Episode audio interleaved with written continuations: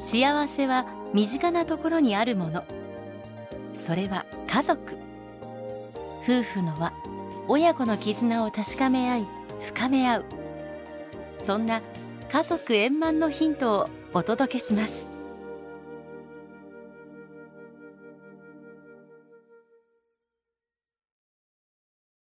家族円満。第1242回。この番組は天理教導遊者がお送りします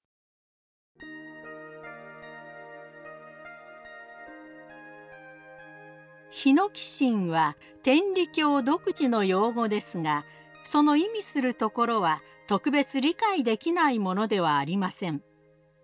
ヒノキシンとは日々心の真実を神様に捧げていく行為を指します。これは外から見れば社会に対する奉仕活動のように映るため一般のボランティアとして理解されがちですがあくまで大事なのは神様への法恩感謝の心です。お言葉に「欲を忘れてヒノキ心これが第一声となる」とあるようにヒノキ心の原動力は欲を忘れるところにあります。物質的刺激の多い現在の世の中において欲を捨て去るのは至難の業です。しかしその先には何が待ち受けているでしょうか。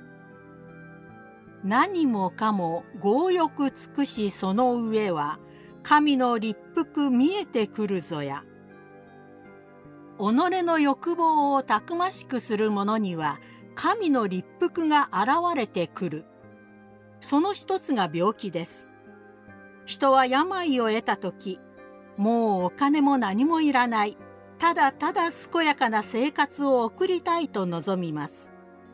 そうなって初めて世俗的な欲望の虚しいことを知るのです。もし再び健康が与えられるなら今後はこの体を自分の楽しみに費やすだけでなく少しでも世の中のため人様の喜びのために使おうそういう心が生じたならその人はすでに助かる道の短所についたも同然です。病むほどつらいことはない。わしもこれからヒノキ心。何と言っても生きてこの世界に存在すること。これに勝る喜びはありません。勇んだヒノキ心の姿は周囲の人々をおのずと勇ませていきます。そして人を勇ませることは人を助けることにつながっていきます。ヒノキ心の実際その行為の現れ方にはこうでなければならないという決まりはありません。お金や物を人を喜ばせるために使っていくことも一つです。また近所の清掃を心がけたり元気よく挨拶をしたりできることは無数にあります。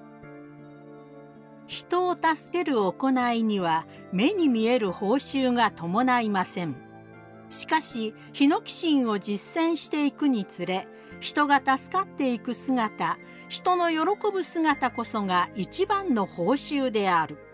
そう感じられるようになるのです。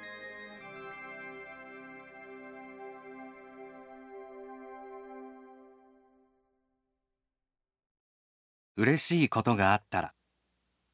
埼玉県在住関根健一。我が家の長女は脳性麻痺で身体に障害があり車椅子で生活しています。介助が必要なこともあり地域の小中学校ではなく特別支援学校に通っていました。ですから私たち家族も特別支援学校で過ごす子どもたちと接する機会がおのずと多くなってきます。障害と一言で言ってもその特性は様々です。食べ物へのこだわりが強く白いご飯が食べられないような偏食の子。相手の反応がうまく読み取れずに一方的に話しかけてくる子。体の硬直が激しく言葉をうまく発することができない子。先生方は一人一人の児童生徒が社会に出て自分らしく生きられるようにと願いそれぞれの特性を見極めながら工夫して教育活動を行っています。突然ですがカラーバス効果という言葉をご存知ですか？心理学用語の一つでカラーバスとは色を浴びるという意味だそうです。例えば朝テレビの占いで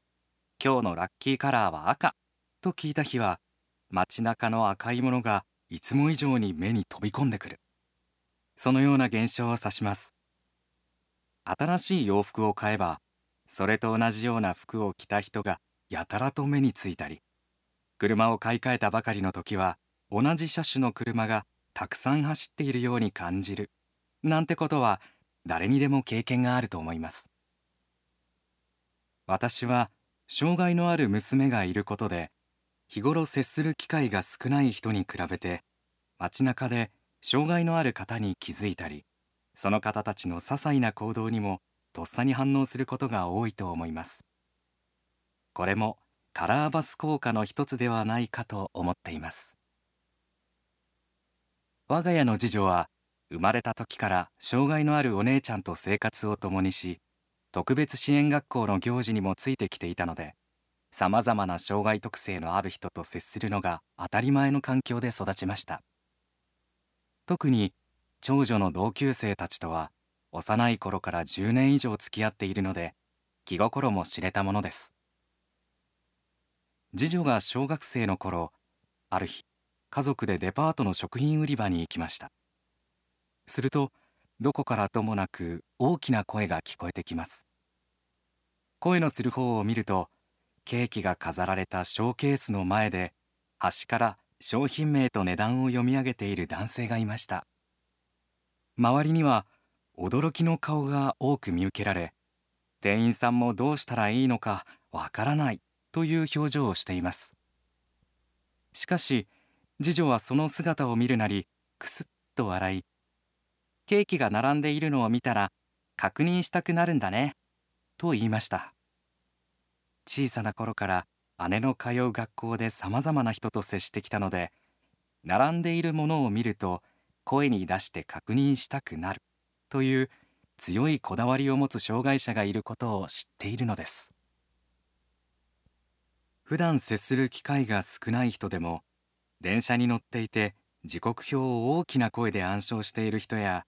街中で大きな声でおしゃべりをしている人を見かけたことはあると思います。そういう人を見かけた時何かされたらどうしよう。怖い。そんな感情を抱く人が多いのが現状です。でも何回もそんな場面に遭遇してきた次女にしてみれば何が気になっちゃっているのかな？とむしろその人を観察することが楽しいようです。障害のある人の中でも一人で街に出て行動している人は実は優秀な人なのです。家族や支援者と一緒に何度も電車の乗り方や道順を勉強し失敗を繰り返しながら一人で電車に乗っても大丈夫というお墨付きをもらって一人で行動しているのです。ではそんな優秀な人がなぜ街中で大きな声を出してしまうのでしょうか。例えば誰でもファミリーレストランや居酒屋で楽しく歓談することがあると思います。気の置けない友人との会話の中で話が盛り上がりついつい大きな声を出してしまうことってありますよね。そう考えると多分その人たちも同じように楽しいことがあったのではないでしょうか。お給料をもらった帰り道大好きな電車に乗ってデパートへ行ったら美味しそうなケーキがたくさん並んでいる。日々の生活の中で楽しいことがあれば気分が上がるのは誰でも一緒です。次女は大きな声に単に驚くのではなくその人がなぜ大きな声を出しているのか。なぜ気分が上がっているのかを想像し自分も楽しい気分のお裾分けをもらっていたのかもしれません。公共の場で大きな声が出てしまった時大概の人は周囲からの視線やその場の空気を感じ慌てて声を潜めたりします。しかし知的障害のある人は空気を読むことが苦手ではっきりした指示がないと自分の行動を振り返ることができない人が多いのです。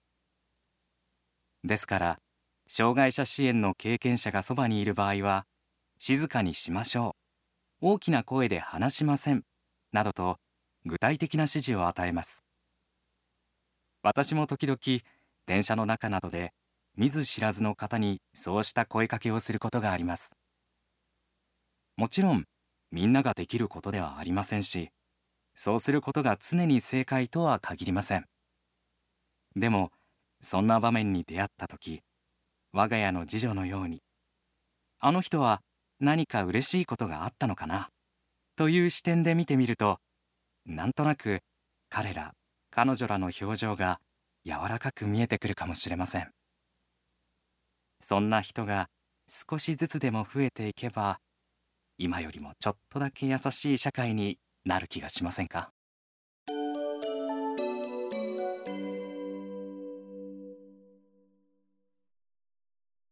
家族円満。第1242回。天理教導遊者がお送りしました。